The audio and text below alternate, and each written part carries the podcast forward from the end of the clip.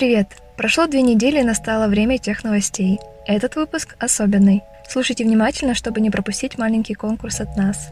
В этом эпизоде вы узнаете, какие смартфоны предпочитает создатель Фейсбука, чему мы научили голосовой помощник Алису, а также мы расскажем о других интересных новостях из мира технологий. Кино теперь будут снимать в космосе. В октябре следующего года актер Том Круз и режиссер Даг Лайман полетят в космос, чтобы снять сцену нового блокбастера. И это не шутка. Тома Круза в качестве космического туриста нашли в расписании полетов на ближайшие три года. Актер и режиссер должны отправиться в космос на уже знакомом нам из предыдущих выпусков тех новостей корабле Dragon. Сюжет фильма пока неизвестен. Для Тома Круза, который самостоятельно выполнил трюк на 123 этаже небоскреба, полет в космос – это новый вызов. В интернете появилось видео с тестом 18-метрового робота. Гиганта сконструировали в Японии и весит он почти 25 тонн. Робот может выполнять разного рода движения, но пока очень медленно. Он сгибает пальцы и садится на колено. Никакого практического назначения у робота нет, но он определенно порадует фанатов гигантских машин. На видео гигант смотрится очень эффектно. Создатель Фейсбука Марк Цукерберг признался, что предпочитает не модные телефоны от Apple, а смартфоны компании Samsung. Марк считает, что корейский производитель делает качественные гаджеты, однако конкретную модель смартфона, которой пользуется сам, так и не назвал. Большинство пользователей Фейсбука предпочитают гаджеты на операционной системе Android, поэтому Марк считает, что правильным для него и сотрудников Фейсбука работать именно с такими смартфонами, а не делать ставку на айфоны.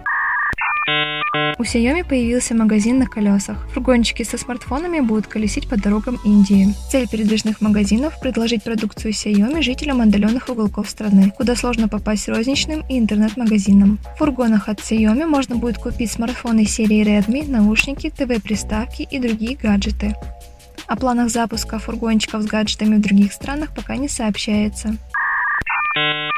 Голосовой помощник Алисы от Яндекса может помочь узнать количество свободных мест на парковке. Мы добавили Алисе навык «Умные парковки». Напоминаем, что наш сервис помогает искать свободные места заранее и онлайн. Кроме того, через приложение интерсвязь «Умный город» свое авто можно поставить на мониторинг и получить на смартфон уведомления в случае подозрительной активности рядом с машиной. Чтобы заручиться помощью Алисы, пользователю достаточно запустить голосового помощника, дать команду и назвать нужную парковку.